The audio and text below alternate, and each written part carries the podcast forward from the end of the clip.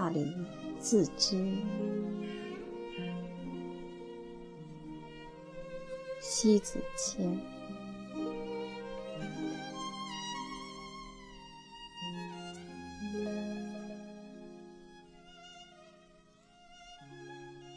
当你通过一次又一次无法用言语去表述尴尬事时，或许你以为你的人生太过于悲哀，其实错了，错在还没有看透人生本来生有太多尴尬。或许你的境况很尴尬，却也不敢去诉说。于是深埋心结，宁可烂在心里，也不会去为渴求同情而被换来一种讥笑。原因在于，别人不愿意去听你说的尴尬事，由此你也担心遭受到别人的嘲讽。尴尬。不是你愿意去独自承担、隐忍的一些事，结果你忍辱负重也好，忍辱偷生也罢，都忍气吞声了。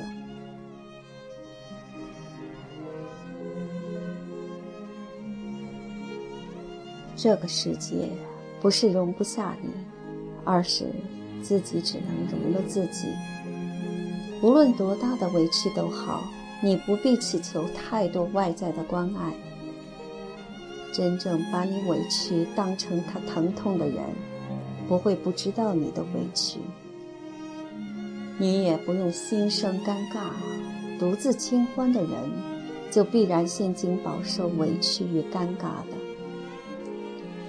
从这可以证实人性的另一面。他的世界先他才到别人，这也属于正常的范畴。所以你不必尴尬，不必在意，除非可以做到把一个人放到面临在生死危难，毅然把自己生命献换了给他。别说此等的豪壮了。你回头看看，你的人生此前有几个人可以用心去相交？换句话来说，用心交往的人也就寥寥无几，更别谈以死来相抵换了。所以，人生会有寥寥，你也别把自己看得太重。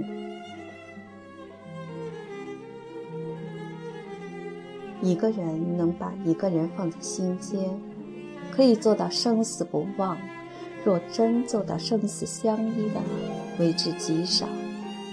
你不用去怀疑这个人生，你只能去读懂这个人生。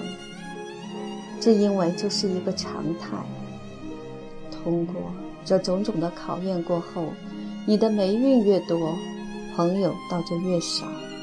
最弥足珍贵的朋友就是。不论你成败顺逆，他来了，从此再不走。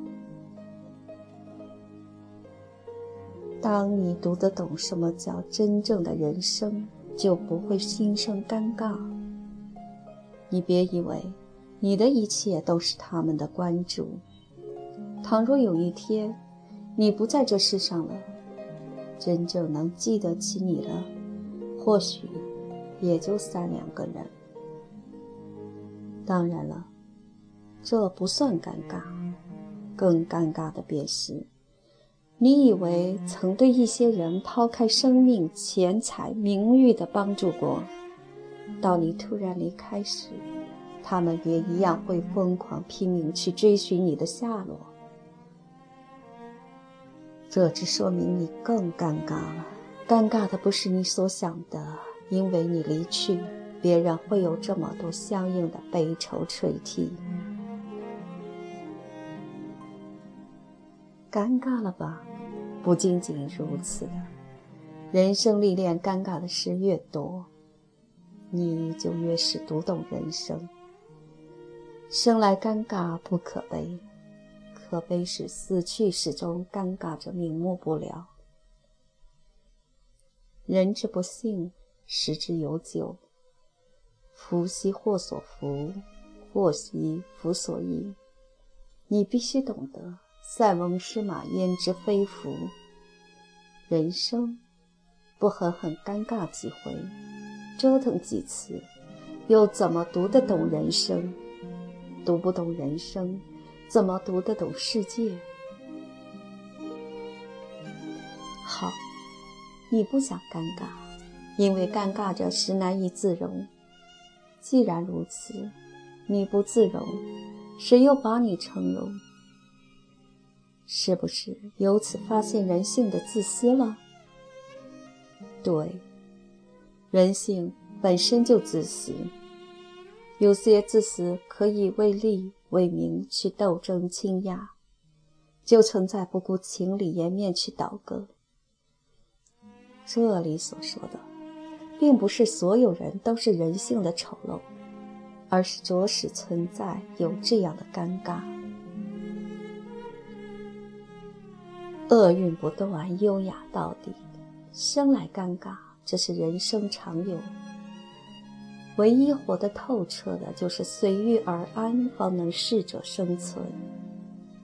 生存的法则，只有习惯，方能安然。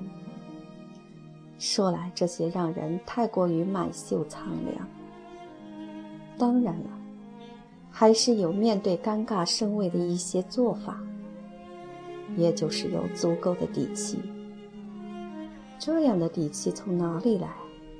你不需要去纳闷，很多时候面对尴尬，不是你放不下，而是在别人那里你说不清也撇不下，因此惆怅不休。这时你需要三两真知己，寻一处静地，煮一壶茶，手一青灯，盘一席味，理一心绪。与知己细数人间欲诉难言的尴尬，在知己那里，你不必掩饰，不必恐慌。